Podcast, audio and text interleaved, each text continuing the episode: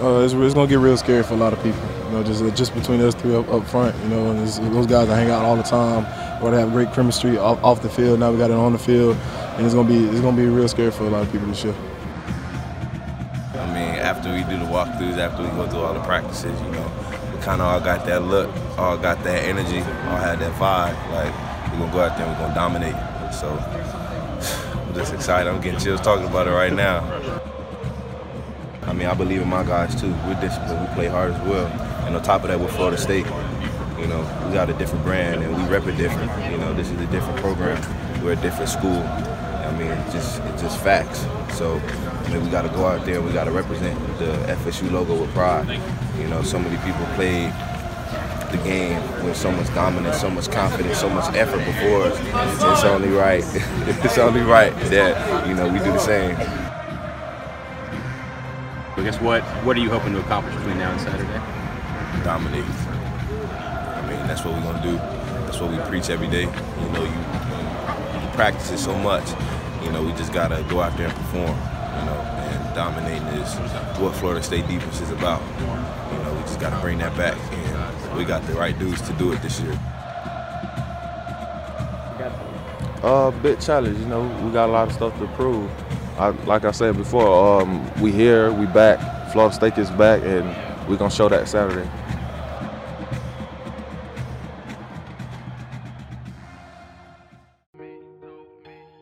Hey guys, it's Terrence Nan. You're listening to Hear the Spear presented by Nole Game Day. Go Noles.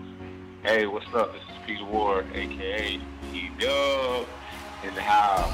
So we're listening to Hear the Spear presented by Nole Game Day. Go live, go Noles. Hi, this is Charlie Ward, and you're listening to Hear the Spear. Go Noles. This is Terrell Buckley. You're listening to Hear the Spear, presented by Nole Game Day. No Bloody. But perhaps better known as the greatest corner to ever step on a football field, Deion Primetime Sanders. Great Deion Sanders, my brother. What's going on, man? I, I could wake up to that greeting every day, man. That was awesome. Hello, Noles fans. This is former Seminole Derrick Brooks, and you're listening to Hear the Spear, presented to you by Nole Game Day. James Wilder Jr. What's going on, James? Thanks for having me on. SSOD, Florida State or Die, and go Noles. William Bar None Floyd. Gentlemen, what's up? What's happening, guys? This is Logan from Hear the Spear, presented to you by Nole Game Day. It is finally game week. We've made it. It's been a long off season to me. Uh, football is in the air. We had the Florida and Miami game on uh, Saturday, which uh, we'll talk about in just a quick second before we lead into the Boise State preview with Tashan Reed from The Athletic. But uh, let me introduce you guys to my two co hosts, our lead writer, Dustin Lewis, and our lead graphic designer, Fisher Adkins. Game week! Okay. oh, Jesus. And we just lost all listeners. I love it. That's that's the most energy Justin's brought to the to the intro. Justin. Finally, all it took was game week. Justin. Oh, whoa, whoa, whoa, whoa! He just called me Justin. Du- no, I said Dustin. I said Dustin. all right, so we're pretty much figuring out names here. We're going to start arguing. But before we get into the Boise State uh, preview and a little bit of the season predictions, record, prediction, record predictions, and score predictions, we're doing everything on this podcast. What are y'all's thoughts uh, about the Florida Miami game? I mean, it was it was a train wreck.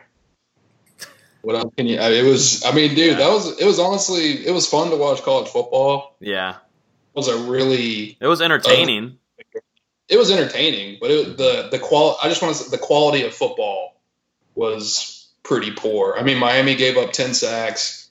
I think Florida had less than fifty total rushing yards.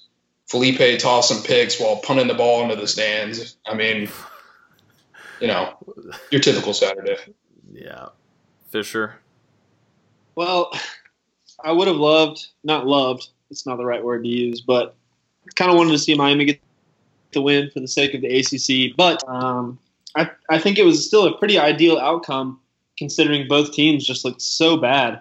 Um, you know, Florida getting the win, and people are still questioning, like, who decided to put them in the top 10? Like, who mm. thought that was a good idea? So uh, it was pretty great to see Feleipe Franks make a fool of himself with the I do this and then throwing a pick. Um, Miami just being Miami. So, um, all in all, you know, just really fun to, to kick back and and uh, look at two pretty bad football teams. Um, so uh, it's pretty much like if, if Florida State can get the win against Boise State, there's going to be a lot of fun talking on Twitter. Yeah, no, there is. It was pretty much like watching the two sisters fight each other, grabbing their hair. Ow, ow, ow! And then you have Feleipe Franks punt the ball into the stands.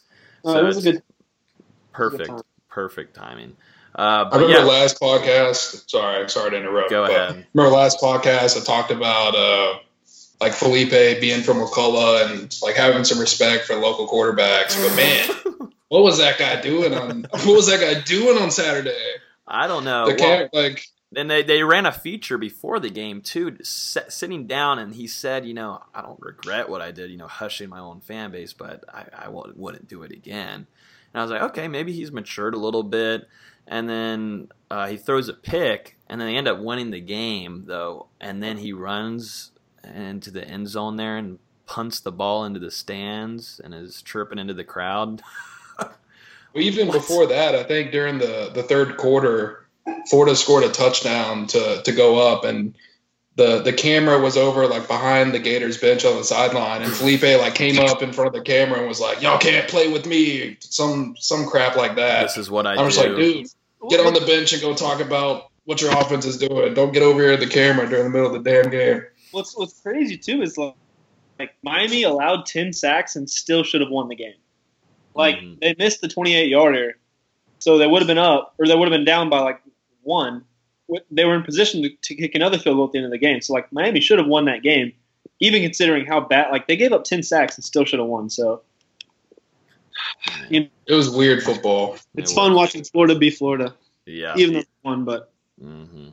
Well, that game is behind us. It is now Florida State's week. It is game week, week one for uh, college football. I'm going to go ahead and send you now to what everybody wants to hear about the Florida State versus Boise State preview and also some season predictions with Tashan from theathletic.com.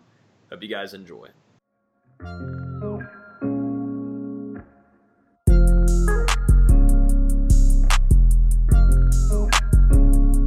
Going on, guys? We are here now to preview a little bit of the Boise State game and look at the rest of the season for Florida State. With us tonight, our guest, Tashan Reed from The Athletic. How you doing, man? Good, man. Good. How about you? Busy, busy, busy. I'm sure you know. yeah, it's pretty hectic time of year. How many pieces have you had to drop in the last week? You think? Uh, I've ridden every day the past week, I believe. non, non-stop. Well, finally, let's see. We got four days. We're recording this on Tuesday night, so we're getting pretty close. Uh, if this storm doesn't ruin it all, uh, we might have a game to go to. we might have been doing this all for nothing this whole week. Uh, but uh, we're gonna just preview a little bit of Boise, the Boise State game and do some season uh, record predictions. We'll give our score predictions at the end of this too. Uh, but I want to go ahead and ask uh, you, Dustin, first. What is like the biggest storyline that intrigues you heading into the 2019 season after Florida State didn't make a bowl game last year, lost to both the rivals, and went five and seven? Yeah, well, I mean, just moving away from from that point and just looking at a guy who missed most of the season last year and who hasn't really been able to contribute much during his time at Florida State yet is former five-star prospect Khalan Laborn. And obviously, Laborn signed with Florida State during the 2017 signing class. He redshirted as a true freshman. He finally got an opportunity to step on the field last year, had an electric catch and run against Virginia Tech, and then the second game of the season – dislocates his kneecap on a kickoff return against Samford. So mm-hmm. He's he's recovered during the offseason, really attacked rehab. He's looked fully healthy during practices, really testing out that knee that he injured uh, in 2018. So I'm really excited to see Laborn take the field in Jacksonville against Boise State. Fisher, what do you got? I mean, I think really for me, it's just kind of the the bounce back for Florida State as a program. Um, I think everyone still has a reasonable amount of uh, optimism towards Willie Taggart, his ability to to coach Florida State to a high level and get back to that standard of you know 10, 11 uh, win seasons consistently. Um, but this year's about getting back to to eight wins and, and nine wins, hopefully. Um, so I, I, think really what interests me most is just this is Taggart's year to to prove you know if if if he's really worth you know the hype that he had came in coming into Florida State. So you know, really just really just seeing kind of what Taggart's made of and, and if he can do it here. I think that's that's the big question for me going into this year. To Sean, I, I want to get your take too on what's the most intriguing to you for the Noles heading into 2019. Well, for me, it has to be if the offensive line is going to be better or not. Because um, I think you know, even with you know Kendall Brown I was coming in and bringing on this new system, you know James Blackman stepping at, stepping up as a starter, you know having K- K- Khalan Laborn and Cam Akers in the backfield. I don't think much of it will matter if the offensive line is what it was last year. You know, and I think know, there is cause for optimism to expect it to be better this year. You know, they have four four out of five new starters. Uh, Jauan Williams has recovered from his shoulder injury fully uh, Randy Clements has come in and, and kind of reinvigorated some confidence throughout the group and, and changed his method of teaching and focused on the details and getting them more used to running that spread up tempo system. Uh, so I don't think there's cause for optimism along the offensive line, but if it is as bad as last year or somehow it gets worse, you know, I think that could derail the entire season. This kind of goes with the first question that I just asked you guys, but what are you looking to most from the Noles uh, whenever Florida State takes the field against Boise State as offensive line? Is it the defense and how they're going to look throughout the rest of the season? Uh, I, w- I want to ask Fisher this one. What are you looking to most uh, from the Noles heading into their season opener against Boise State in Jacksonville? Yeah, I mean, as Tashan pointed out, like the biggest question is the O line because the season pretty much rides or die with with the performance of the O line. But aside from that, I think what I'm really looking for is, uh, you know, Florida State was one of the most heavily penalized teams in the country last year, and then not even penalties, but just you know mental mistakes, mental errors. So uh, special teams mistakes, which Florida State should never have bad special teams. Um, so what I'm really looking for is is can this team eliminate the mental errors, the false starts, the illegal formations, the illegal substitutions, just the stuff that that kills you and you don't have to have a good you don't have to have talent to to avoid uh, those mental errors so um, I think that's huge for this team this year is just getting rid of those those mistakes that, that are avoidable and that can really cost you a game. So Sean, what do you have on that? Uh, I want to see how the new three four defense looks. I know they've been calling it multiple, multiple, multiple throughout all fall camp, but I mean, you look at the depth chart. It's a, yeah. it's a three four, it's three four based defense. You know, I want to see, you know, how the guys working in their new edge linebackers role adjust to it. See, you know, if, if Leonard Warner the third, he's been somebody that's been impressive throughout camp, along with Janarius Robinson. But but neither one of those guys are, are very known for getting after the quarterback. So seeing if what they've shown in practice actually translates to the game, you know, and, and allows them to create some pressure you know, I think that they'll go a long way to defensive success this year because I know they're they're very deep, obviously at both linebacker and, and a defensive back, but you know it's kind of hard to hang on to those plays once they extend the five, six, seven, eight seconds. You know, so mm-hmm. they have to get after them this year. Yeah, I'm interested to see how Barnett is going to run this defense definitely in the season opener. Uh, Dustin, uh, I want to get your take on this too. What are you most looking forward to uh, to see from the Noles in just the season opener alone? Yeah, just kind of added on to what Tashan said about the three-four defense. I'm really excited to see the the middle of that defensive line with Corey Durden, Robert Cooper, and Marvin Wilson man in the middle because I mean that's just a whole lot of mass inside, and it should be exciting to see how they can plug up offenses. On Tuesday, uh, this morning while recording this, uh, James Blackman, uh, well, he was named the starter on Sunday evening, uh, but uh, he talked about today at practice. You know, he put on a little bit of weight. Uh, he feels more comfortable, and he kind of he didn't say anything after he was named the starter. DJ Matthews, wide receiver, is roommates with Blackman, and Matthews also got to talk to media, and he said, you know.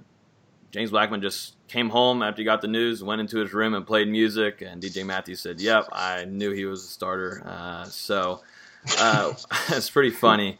But they are two. They were those two are very close to each other. You know, DJ Matthews talked very highly about Blackman last year. But uh, uh, just going back to Blackman, what do you guys expect from him uh, heading into his first ever season opener? Uh, Sean, do you want to start? Yeah, I can start with that. Um, I mean, I, I actually expect Blackman have a pretty big year this year. Um, you know, given kind of what I said earlier about the offensive line, but I think you know, kind of that year off, you know, maybe obviously he wanted to be out on the field, but I think that year can be valuable as far as him being able to take the time to learn that spread offense and get used to it without taking all those hits that Deondre Francois took while he was starting at quarterback. Um, you know, I think he's somebody that's proven in the past, you know, when he was much younger and, and much lighter, that he could perform at this at this level. You know, as a freshman, I know he he was a little bit sporadic with his accuracy at times and he kind of had a tendency to make mistakes. But I think he had a pretty admirable season, especially for somebody that was kind of just thrown into the fire there. You know, I think he'll be much improved over what he was then. You know, he'll, he'll still make his mistakes. I, I, do think he is a guy that kind of you know likes to push his luck a little bit. You know, if he sees an opening, he'll he'll force it a little bit if if, if it's there. Um, so that may lead him to a costly interception or two. But I do think he'll be more efficient I think he'll take care of the ball a little bit better. I think he'll be able to push the ball down the field and, and make plays in space, which is what Kendal Briles is trying to do. Do you think, Tashan, do you think he fits better in this offense than Deondre did? I know we saw Deondre have a little bit of some struggles last year, but that also, I think, was a problem with his injury and coming back from it and not wanting to pull around the pocket and whatnot. But do you think Blackman might fit better uh, with Kendal Briles in this offense for the Noles this year? I think so. I mean, just from the standpoint of you know Deondre Francois, one of his biggest issues last year was just an unwillingness to run. You know, until probably the last couple of games of the season, I think he started yeah. to do it a little bit more often. Um, and then he just kind of struggled with making those zone, zone reads in the running game. Mm-hmm. You know, as I said, I think Blackman will be comfortable with that, having a year to learn it. Um, and then you know, with the adjustments that Briles has made since he's come in, you know, he's had, like I said, since the spring to to adjust to his system specifically, and the difference is there. Um, and I think he's, you know, he's not Michael Vick or anything, but he's a fairly mobile quarterback. You know, he's somebody that's shown a willingness, willingness to run in the pass, and he's somebody that the defense will have to respect. You know, you can't just automatically, you know, assume he's handing it off every time. Whereas well, that was something with, with Francois last year. That's kind of why the, the zone read game didn't really work too well. Mm-hmm. And so I, I think just from that standpoint, he'll be a better fit. Dustin, give me your take on James Blackman getting his first uh, season opener start. Yeah, I'm really excited to see Blackman take the field the starters. I mean, obviously, something we talked about last year on the podcast a lot was whether he should have taken over that starting job from Francois, but obviously Taggart stuck with the veteran throughout the season. So, in in his first start, I really do think Blackman's going to impress. I mean, he's got the confidence, he's got the arm strength, and what what Francois didn't really think um, what I didn't think Francois really had behind him last year was the support of the entire team, and Blackman definitely has that with his uh, leadership abilities.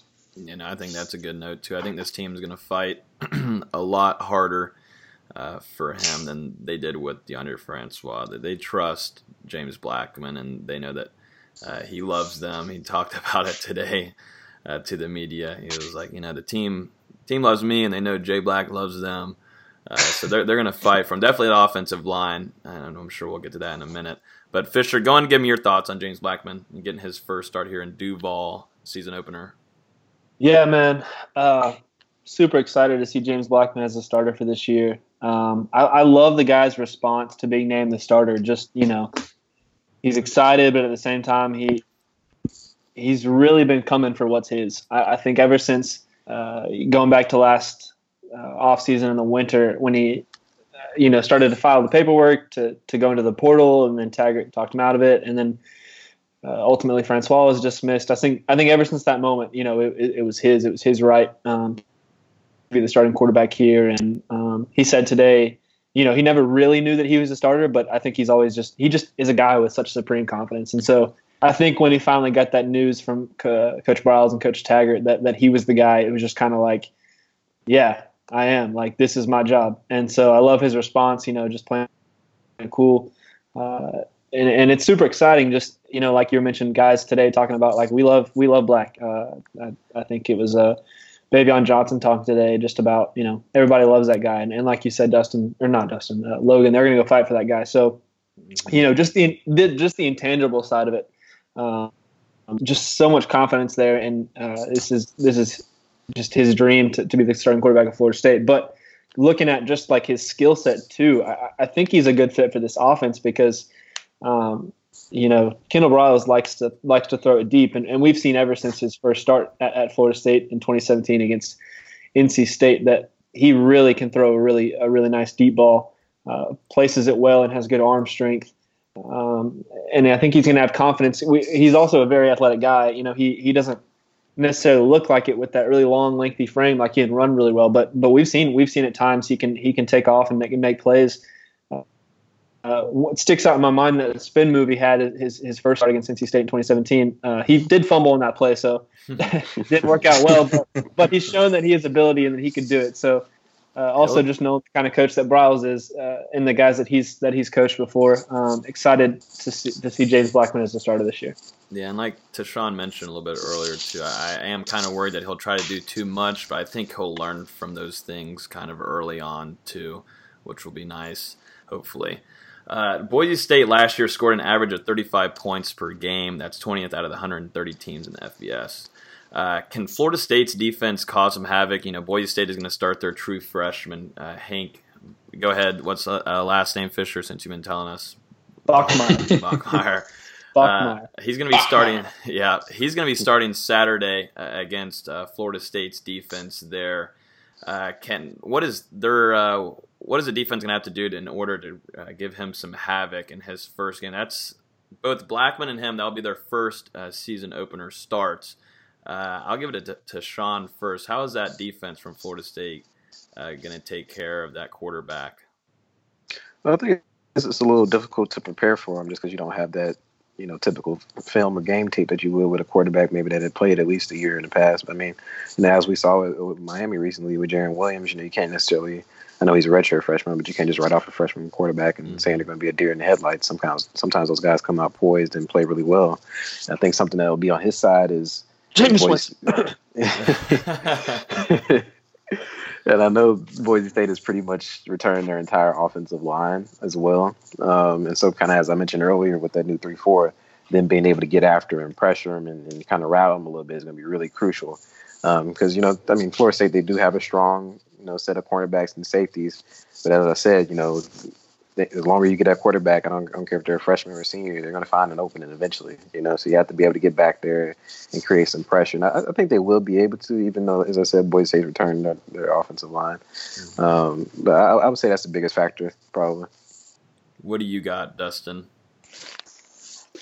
Yeah, I really think the key will be Florida State limiting Boise State's running game and forcing Bachmeier to make plays with his arm. I mean, the the Broncos' um, top returning rusher in 2019 had only 163 yards all of all of last year, so there's definitely a lot of inexperience in their backfield, and I think Florida State's experience in the front seven, especially the talent in that front seven, will go a long way in shutting down that running game.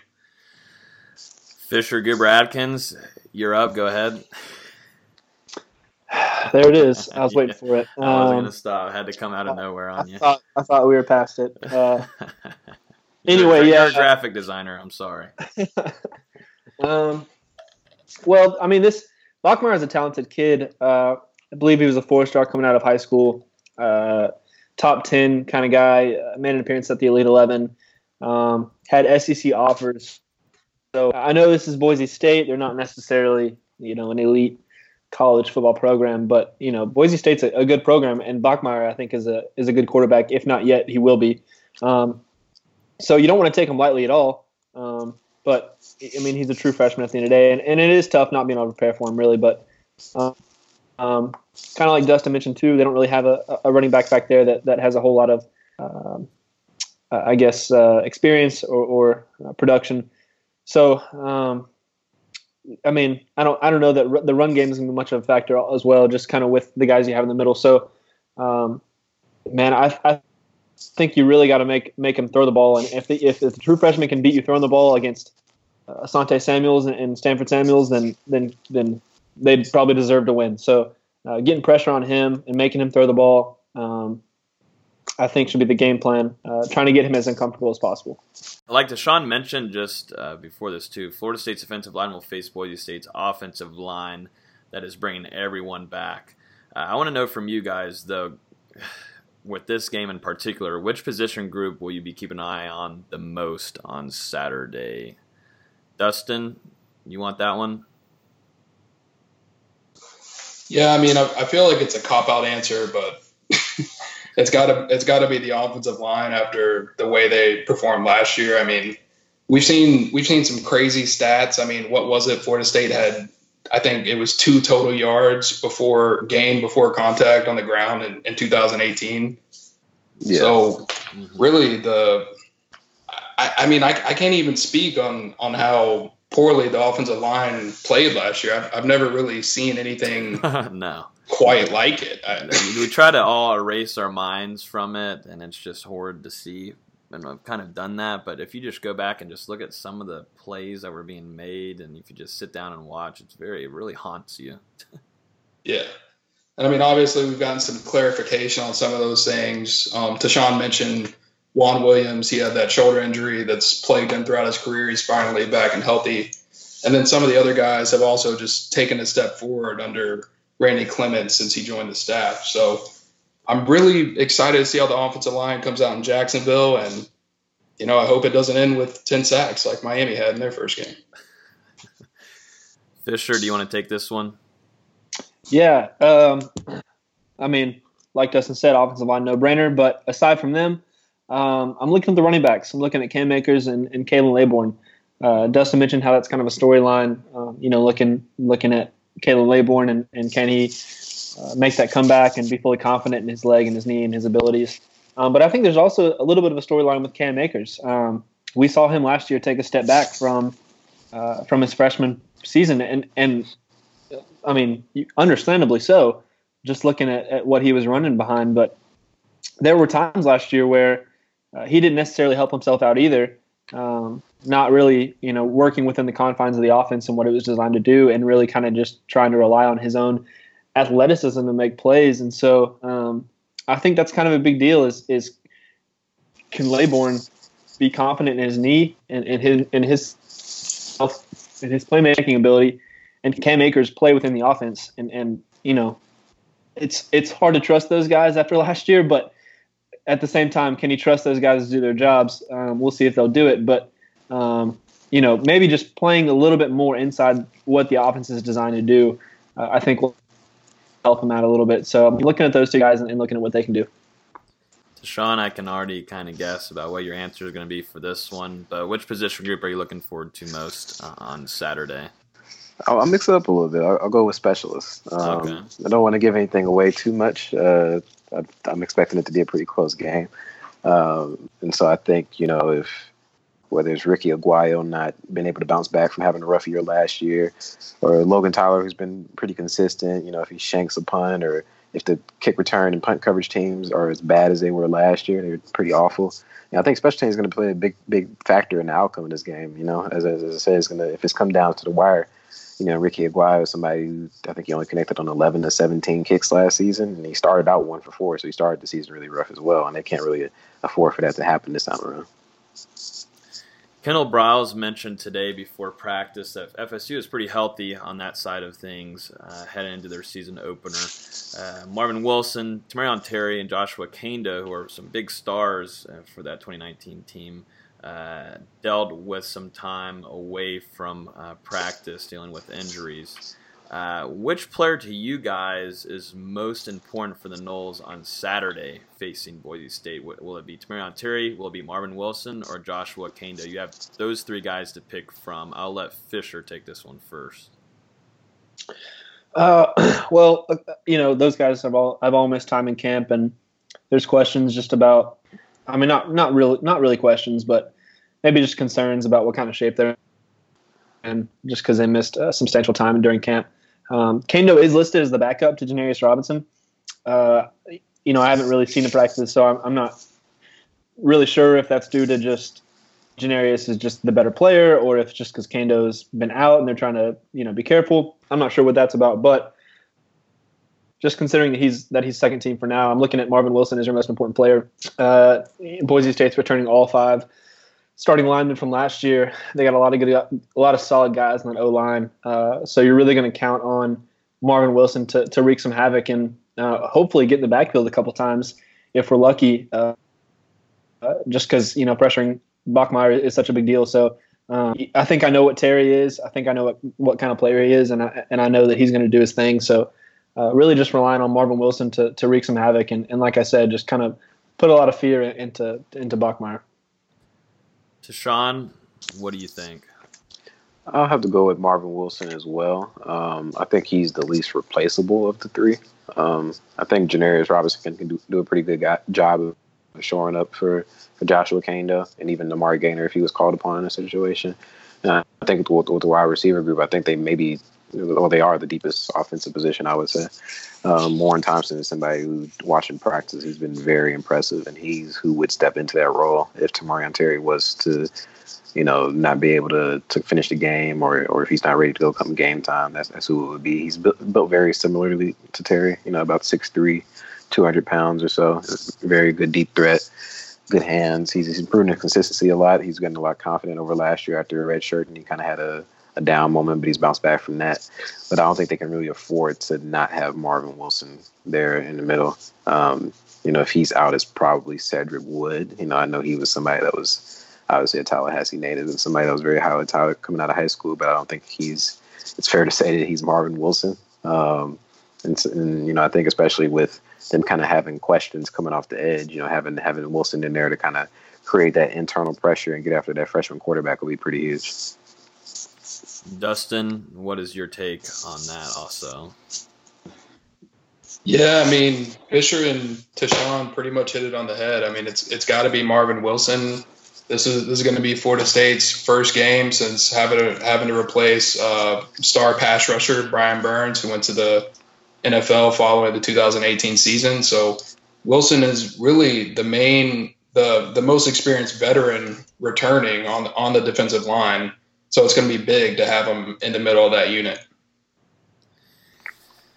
Now we're just kind of having some fun here before we get to predictions. I promise you we're going to get there. Uh, which skill players will break out in 2019? You know, an example, you have Warren Thompson. We had Tre'Shaun Harrison a little bit last year. We saw some flash in Keyshawn Helton, Camren McDonald tied in. Which skill player is going to break out for Florida State in the 2019 season? Florida State has a lot of talent, uh, definitely in the skill position. I think there's a lot of uh, a lot of guys that are in that wide receiver unit, uh, even that defensive backfield. But like a skill player wise, uh, which guy is going to break out the most? I'm going to give this to Fisher. Well, Keyshawn Helton is the guy that came to mind. Um, you know, just with the, the intensity that he brings every single day and and the just his ability to create plays and um, do his thing. But uh, the wide receiver room is so deep this year that uh, it, I mean, besides Terry, I, I think you know, Keyshawn Helton's going to be splitting reps with Tre'Shaun and DJ and uh, a few other a few other guys. So um, my, my, pick for this year, kind of a breakout candidate, is, is Khalan Laborn. Um, just going back to him again, um, kind of already speaks to to the ability that we all think that he has. Um, I think there's there's real potential him right here. excuse me. I think there's real potential this season for him to get a lot of carries a lot of touches, uh, and and if he can stay healthy and, and have confidence in his knee, um, he's a really special player, and that was evident just on. It only took one play last year for us to see the kind of ability that he has. Not not to mention what he did in the spring game two years ago, uh, and this year as well. So, um, really looking at him to be a big time playmaker for the Noles this year. Dustin, who do you think is going to be the breakout uh, skill player for the Noles in 2019? Um, out of this group we have listed, I'm going to go with redshirt freshman Warren Thompson. Uh, Thompson took over the majority of the first team reps after Tamorrion Terry went down with his uh, minor injury during fall camp, and I mean he he looked really impressive from what we got to see out of him in practice and in the videos and reports and such. I mean he was making catches all over the field. He was he arguably looked like the best wide receiver on the roster. So if Keith Gavin comes out early in the season and doesn't impress for the Seminoles, I think he's got to be looking over his shoulder because Thompson's coming for a spot. Ooh, so, Tashan, this can be uh, doesn't even have to be on the list. To I know we mentioned Thompson, Harrison, Helton, mm. and McDonald. This is going to be any skill player, but for the 2019 season, who you got? Uh, it would also have to be Laborn for me. I would say. Um, okay. I kind of did a big feature on him this summer, and Mm-hmm. kind of with his recovery, you know, he, he had a lot of mental struggles as well, as long as the physical physical struggles. But I think he's somebody that's really sort of just chomping at the bit to get after it. You know, I, I think he's clearly number two behind Cam Akers, but I think you know throughout practice, something that they've integrated are, are two running back sets, kind of like pistol sets. Um, and then also, obviously, as he showed last year, he's a weapon in the passing game. But I guess also as, as dark horse, kind of, and maybe not, not so much of a dark horse because how highly touted he was coming out of high school. I think Akeem Dent on defense. You know, I, I don't think he's, I wouldn't expect him to start, um, but I think he's somebody that you can see pretty much all over the field, whether it's at cornerback, boundary safety, or field safety. I think he's somebody that's going to be rotating in pretty often with the starting lineup and can make an impact as a freshman. We're getting near the end here. Uh, we're going to start doing some MVP stuff. Uh, at the end of the season, who will be Florida State's offensive and defensive player of the year? Uh, so we saw flashes last year on offense from Tamorrion Terry. He blew up. We're expected to, and a lot of fans are expecting to see a big season from him. Uh, Jaden Woodbey from last year. Uh, maybe we could be looking at Marvin Wilson this year, who you know he does his job, but is he going to have a massive year where he's going to be a nationwide uh, guy? Uh, to you guys, you can list them first: offensive, defensive. Who is going to be those guys this year that we're going to be talking about all throughout the season, and, and is going to earn those MVP uh, names? I'll give this one to Fisher. And actually, you know what? I'm gonna give it to Dust. I'm gonna give it too many to you, Fisher, right away. I'm sorry. I'm kind of bullying you. He's gonna take kind a both. surprise. He's gonna take both of mine. I bet You, you. you haven't done the header graphics yet, so I'm just really pissed Tonight. off. So. Tonight. I'm gonna get done tonight. I'll give this one to Dustin. He's been re- he's been waiting to talk about this one all week long. All right. Um, so I, I honestly, I kind of feel like my first one is a cop out answer. I'm going to go with James Blackman as Florida State's Offensive Player of the Year. And I mean, I just want to say that I think Blackman is going to have one of the the better seasons for a Florida State quarterback in recent memory. And in saying that, I just want to say it will be the best statistical year since Jameis Winston won the Heisman for a Florida mm. State quarterback. So we're going bold here. 2019. Tashan, I, like- probably I promise you no one's doing drugs on this show. I know this is your first time on, but nobody's doing drugs. But that's what's going on. Well- but you know, let me let me talk to Dustin. This is a podcast. We can do this. We're not on radio, but let me talk to you, Dustin, because I've been high on Blackman for probably well over a year and a half now, two years, and y'all used to give me so much crap about Blackman, and y'all said, "Up, oh, Deondre's better in this offense," or Deondre's better than Blackman overall. He's going to work the offense better. But what what's changed, kind of, you know, from last year? Because I saw you flip a whole 180 about Deondre. What's kind of made you feel pretty confident in James Blackman? I would just say the the kid himself has, has made me a believer just with the the hard work that he he puts in every day, the the confidence he exudes in, in interviews, and just the the leadership factor as well. I mean, he really just just seems like the perfect guy to to lead this team both on and off the field. So I can't wait. Defensively, then- you got? Yeah, go ahead. I'm gonna go with Jaden Lars Woodbey. Mm. just because I, I really think Jaden is just such a freak in there at linebacker. I mean, he's really he's really a defensive back in a linebacker's body. So his athleticism and the instincts he brings to the table are only going to be amplified in, in year two of this system. I, and going and going back to Blackman and picking him too. I know James Blackman spoke up during the team meeting and said, you know, everybody get off their phones. We're not doing social media this year, and I haven't seen any of that really as much. You know, there's a few player, players that are hiding a little bit of it, but I haven't seen it. Hasn't been this intense, if I'm being honest, since 2013, 2014. They got back on it, blah blah, after they won the national championship, but it hasn't been this intense where you're not seeing tweets, you're not seeing Instagram. Like it's pretty. He's done a pretty good job, uh, not allowing his teammates on it. Or they. What I, what I think more of it is though is that they they want to make. I don't know. They just want to make him proud, and you know that's their leader on the team, and they're going to listen to him. Uh, and that's what they did when Jameis Winston was there in 2013. And I think you know, I'll keep on saying it. James Blackman has that leadership uh, attribute to him that Jameis Winston did. Uh, I'm not going to say that they're the same on the field for sure before I get blasted on Twitter, but as a leadership material, those two are just alike, in my opinion. And if James Blackman shows out on the field too, that just amps it up even more and even more. Those guys are going to do a lot for him. But I'm going to go ahead and leave. I'm going to send this to Tashan now. Who's your offensive and defensive player of the year for the Noles in 2019? For offense, I'm gonna have to go with Tamorrion Terry. I think he's gonna have a huge year this year. Um, I think he'll probably be the biggest beneficiary of, Kendal Briles coming on board. And I think something last year that you know, as electric as he was and as explosive as he was, something that was kind of frustrating probably for fans to see was, you know, it seemed like he wouldn't get targeted for long stretches of the game. You know, maybe Boston Mm-hmm. College game was a good, prime example of that. You know, he was like, why aren't they throwing the ball to Tamorrion Terry? And then he catches the 80 yard game winning touchdown out of nowhere. I think Kendal Briles is going to make it a point to get him the ball more often this year. You know, and I, th- I think he'll easily sail over, you know, given he stays healthy, over a thousand yards this season. I, can see him threatening around 10 touchdowns receiving this year. Uh, so I, I think he'll be probably their most explosive player offensively and ultimately their best player offensively. Uh, defensively, I don't know if I've already mentioned him before, but I think it's going to be Marvin Wilson. You know, I think he has the potential to be an, an all-American caliber player this season. You know, I think this will be his first year, obviously coming in as as the starter right away. You know, last year the numbers that he put up were impressive, and, and thing is, he only had five starts. So I think starting every game this season, I think he can put up some freakish numbers this year and and be a force there in the middle.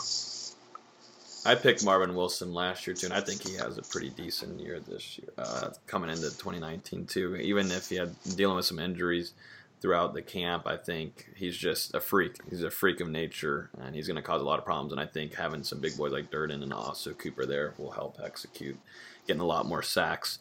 Fisher, give me your take on who's going to be the offensive and defensive player for the Noles this year. So I'm going to steal from Dustin and I'm going to steal from Tashan. Um, offense, Mm. I got I got to go. Well, I'll, I'll say this 1st Mm-mm. I love the I love the pick, uh, the Terry pick, um, and just kind of the idea that that he is going to have a big year under Kendal Briles. Uh, just want to throw this in there. Corey Coleman in 2015 under Kendal Briles had 20 touchdowns. Um, so I'm not saying he's going to have 20 touchdowns this year, but but you're going to see number 15 score a lot of touchdowns this year. Is all I'm saying. Um, so I love that, but I, I got to go James Blackman. Um, just from an on-field point of view and and the off-field, there's really no better player that that could lead this team this year. Uh, this guy deserves it, and he and he's going to do a great job. Um, just so much potential there with the arm that he has and the ability that he has to throw the ball downfield. Um, and it, if you know, it's really going to come down to his decision making, I think, just because he kind of has that gunslinger mentality. A lot of times, kind of what Jameis had uh, in, in 2014, where he wants to make all these big plays and it ends up uh, ends up making a lot of mistakes. So the key for James Blackman this year is to limit the, the mistakes and, and be careful with the ball um, and not try to force too many plays. Um, but as, as long as he trusts his coaching and, and trusts Coach Briles, uh, and then just trust you know his own ability, I think he's going to have a huge year uh, this year and put up a lot of numbers. And uh, I mean, I don't think it's too hard to have the best st- statistical year since Jameis Winston, considering that your other starting quarterback, Everett Golson, Sean Maguire, and, and Deondre Francois. So uh, I think he can definitely do it, and I, and I love that. Uh, Trying to make it seem bold, man. he called you out. yeah. So going to the defensive, defensive side of the ball, uh, it's got to be Marvin Wilson for me. Marvin Wilson is is not only uh, you know your best deep. He's not only your best defensive player. He's your best player on the team, uh, in my opinion, and he's one of the best players in the country uh, on the side of, on on the defensive side of the ball. Um, truly a dominant player. Uh, truly a leader, um, and and just is the guy that's going to make that whole defense run, uh, at least that front seven. Uh, and you're really going to count on him this year if that pass rush can't come along uh, to really just anchor that line and and, uh, and uh, set the tone for for for the defense. Um, so those are my two guys, James Blackman and Marvin Wilson, are, are going to be your MVPs for the 2019 season. And, and it's also worth mentioning too. You said Marvin Wilson as a leader. You know, it's it's shown now that he's such a big leader on that side of the ball, and as a team as a whole. Uh, the captains were announced on Monday. Uh, offensive, of course, James Blackman. No shock there. Uh, defensively, Marvin Wilson, like Fisher said, and also uh, Ricky Aguayo uh, for special teams. Last three questions here. We're going to run through them what is uh, how is Florida or how does Florida State win this game against uh, the Broncos and Duval? How can they get away with the win? Get Florida State on a one and zero start. Get Taggart, get the team feeling, uh, start believing a little bit more maybe, uh, and get the fans all happy whenever they come back to Florida State the next uh, weekend in Doak. Uh, Tashan, do you want to start this one off? Yeah, I can start it off. Okay. Um, I would say the biggest thing that they have to do is, is not get in their own way. Um, I, I, think they have a pretty sizable margin of error just because they have such a stark, you know, talent advantage, and it's essentially a home game for them. You know, Boise State's pretty much coming all the way across the country to play this game, mm-hmm. and meanwhile, Florida State's two hours from their, their home stadium. Um, I think, like I said earlier, those special teams mistakes. You know, James Blackman can't can't make those mistakes of forcing unnecessary passes and unnecessary turnovers. You know, Ricky Aguayo can't cost them many points. You know, on field goals or extra points. Um, and something also, you know, last year was just, I think we've kind of spoken to it with just all the penalties, you know, whether they were alignment penalties or unnecessary pass interference penalties or blocking in the back on one of DJ Matthews' 50 yard punt returns, you know, and like wiping those off yeah. the board. Just, just doing the things that, that Boise State has no influence over and they're just shooting themselves in the foot. They just have to avoid those sorts of mistakes. Fisher, what is your take on this? How is Florida State going to win this game? Is it mentally? Is it what they're doing on the field? What do you think uh, gets this win for Florida State and Willie Taggart? So yeah, I, I completely agree with Tashan and, and his take about it's really going to come down to Florida State whether or not they get in their own way. Um, Florida State clearly has, the the talent advantage here. Um, just when you compare, you know, on paper these two teams, um, we don't know which which is a better team exactly, but um, you know Florida State has the ability to do it, um, and it's really going to come down to um, mistakes, mental errors, uh, penalties, avoidable penalties, um, and also getting out to a fast start. Uh, I'm a little nervous if this team can't get out to a strong start, and maybe if Boise State scores early and, and Florida State struggles, you know, there's been so much anticipation building towards this season and this game, really, uh, just because everyone really feels. I mean, going back, I mean, this is the, this is the most important game, really, in a long time for Florida State. Just just with everything you know, kind of going on the past couple years. So, uh, I think everyone kind of feels that, and I think the players feel that, and so the, I think they're really going to try to press and, and, make a big impact early, um, which which could wind up in mistakes and frustration, and so for some reason Boise State gets out to an early lead and, and Florida State can't move the ball, I'm just I'm a little nervous uh, uh, for that game if that were to happen. But I, I, think if Florida State comes out level-headed and focused and do what they need to do, uh, you know, eliminate turnovers and, and, and, stupid penalties, I think they're going to be fine. Uh, I think it'll be a close game and they're going to have to battle, but um, I feel really good about the odds if, if they can do those two things. Dustin, I'm giving it to you. How does Florida State win this game? Yeah, I think uh, I think turnovers have a potential to make a big impact on the game, especially if the rain starts falling in Jacksonville on Saturday night. I mean, last year Boise State was tied for number nine in the country with a plus 11 turnover margin, and they turned the ball over just just 13 times all season. Though they did have a, a senior quarterback running the offense, not a true freshman. On the other end, Florida State was just dreadful with turnovers a seventh seventh worst in the nation with a negative 11 margin, which is a difference of, of 22 turnovers last season between FSU and Boise State. That's that's pretty crazy. Mm. So Florida State needs to take care of the ball, and on the other end, it seemed like last year the defense could just never recover a fumble. I remember so many. Yeah. I remember the defense forcing so many fumbles and then just never being able to get on the ball and get the turnover. So mm-hmm. I'm looking for the defense to force a few turnovers against the Broncos. Well, we're finally here. We're going to get to the score predictions. Florida State is going to be uh, playing the Boise State Broncos on this Saturday, August 31st. They're going to be playing on ESPN at 7 p.m. prime time in Duval. We finally made it. We finally get to start doing some score predictions. It's been a long off season, uh, a lot of storylines, uh, but I think it's time we go and do some score predictions.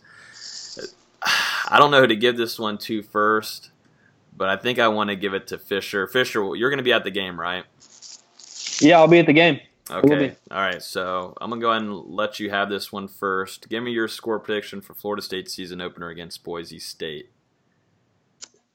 Yeah. So, um, pretty much only been thinking about this as soon as you brought up the question. Awesome. Uh, Great. Perfect. Even you know, college students. College students. Unreal. Uh, yeah. I mean, I got to give Florida State the win in this game.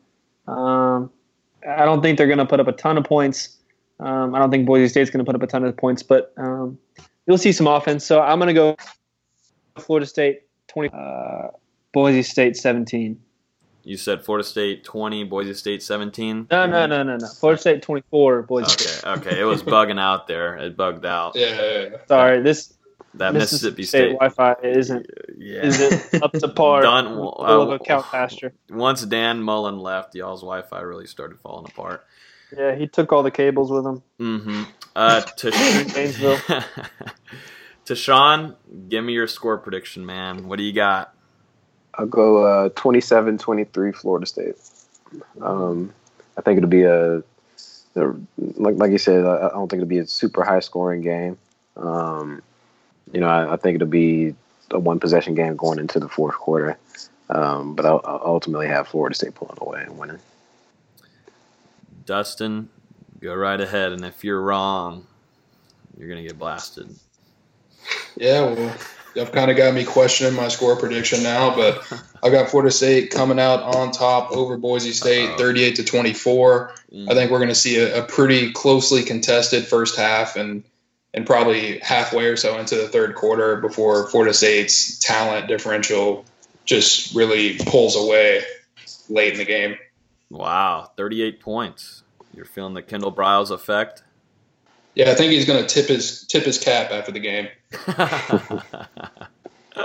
uh, in my opinion, I'm going to go with Florida State. Uh, this has been tricky for me. It's in between 28 and 27. But I'm going to go Florida State 28 eight. Uh, Boise State twenty four.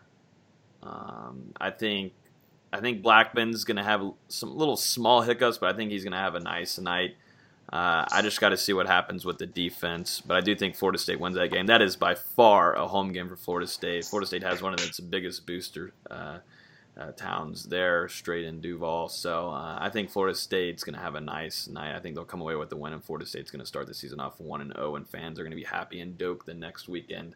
Is uh is is how close will the stadium be to a sellout? Do we think? Is it not a sellout? I wouldn't imagine, right? What are what are ticket sales looking like? I don't I don't I haven't seen up on it. We need to ask. I think uh, Florida State has sold like twenty four thousand the last time I checked. Ooh. Yeah. So we'll we'll see. Maybe some people will be showing up or whatnot. Hopefully this storm doesn't scare them off. Either way, we're screwed. We have to be there. Uh, last, right? We'll, we'll, have to be there anyways. Uh, last uh, question for all of us, uh, which everybody is so anticipating. I know all over Twitter they're tweeting, "Oh, I want to know what hear the Spear and Nole Game Day, what their season predictions are." So here it is. Don't have to wait anymore. Don't have to wait anymore. We're finally gonna release it. Guys, what is y'all season predictions? I'm gonna give this one to Tashan because I know me and you kind of talked about it with the big three roll up there on the FSU mm-hmm. panel. But uh, give me your season record prediction for the Florida State Seminoles and Willie Taggart. Well, I've stayed consistent with it pretty much ever since I wrote my, my state of the program piece earlier this summer. Um, I'm going to go ahead and go with eight and four.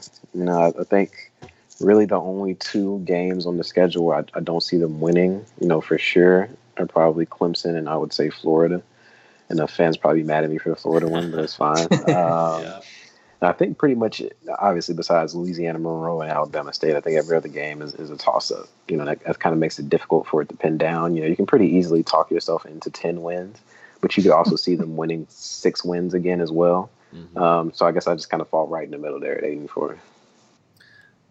Dustin, you're up next. Again, I, I just, I mean, I continue to agree with Tashan. I mean, I've got I've got Florida State finishing eight and four as well. I think the two losses that are pretty much guaranteed are Clemson and Florida, and then I think um, the Seminoles will lose two games out of uh, their road trip to Virginia, Miami, Syracuse, and at Boston College. So two of those will be L's. Okay, you don't have Florida State in, in, like beating Clemson at all with like 38 points or a score against Boise State, right? Ask me Clemson game week after I see them play for five or six weeks. uh, I will then. Fisher, go and give me your season record prediction. I don't. I'm going to be interested if you go the same with them as eight and four. I'll uh, Well, just for the sake Siri. of for the sake of being different, um, I'll switch it up a little bit. I feel really good about eleven and one. I'm just kidding.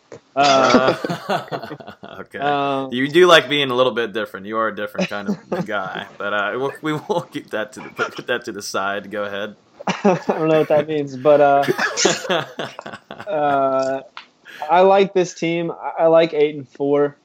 However, um, Hmm. injuries have just kind of been a little bit of a problem, uh, and so I could see maybe if if they were, you know, not not wishing this at all, and knock on wood, but if there were one or two injuries on the on the offensive line, uh, the depth just still is not there. So um, I think that cost you a game um, that you maybe shouldn't lose. Um, so I- I'm going to go with seven and five for this year. But I I mean, I could see anything from nine and three to, to six and six. So there's just there's just so many questions. Nobody knows really what's going to happen. But I'm going to go seven and five. All right, I personally, I'm going to go with eight and four. I've been riding on it for almost like a few weeks now. Uh, I kind of been stuck on it, but I think the big part is you know you, you have a quarterback that's a huge leader. Uh, like I said earlier in this podcast, this team's going to fight for him a lot more than they did with Deondre Francois. I like Randy Clements. I like the tandem of both Randy Clements and Kendal Briles coming in together. I think that's going to help the offensive line. I don't think it's going to boost it into something where like holy smoke, smokes a whole 180. But I think it's going to take a year or two. But I think you will see some improvement there. I think you'll see better play calls. Definitely from Kendal Briles. I think it was all over the place with Tiger trying to do different uh, uh, schemes and just the way that he was using his players in certain areas. I think they both have got should be able to have now figured it out. Uh, Taggart's got some of his own players in. I'm kind of worried about the defense and how it's going to look this year. I'll be honest, but uh, we'll see how that starts against the season opener. Uh, I think you'll see some flashes from young guys. Uh, Akeem Dent, of course. Uh, I want to look to some of the younger linebackers that might um, show up, like Deloach or McCray. Mc, uh, McCray is a guy that I think uh, has a chance to play uh, pretty early on in his career at Florida State. Uh, I want to look at that running back position group where both guys have chips on their shoulders. Khalan Laborn, like Tashan mentioned in his article, you know, he was, you know, kind of mentally all over the place and, you know, kind of felt down. Uh, and now he's really wanted to come back uh, and play. You know, he sat down. Uh, Jimbo Fisher didn't play him. Next year, on uh, kick return, he, he messes up his knee pretty badly and he can't play that season. So I think you see a pretty uh, pissed off running back unit uh, that's ready to set the mood. Uh, that's going to be uh, strengthened and also uh, leaded by a quarterback that's ready to sling it. And I think they can read the defenses better and will actually pull up in the pocket. And he's going to find the best targets for Florida for the offense this season. Uh, if anybody has anything else, I don't think we do. That is going to do it for the podcast tonight. We previewed Boise State. We talked about some headliners going into the season. We uh, predicted some players that we think will be MVPs.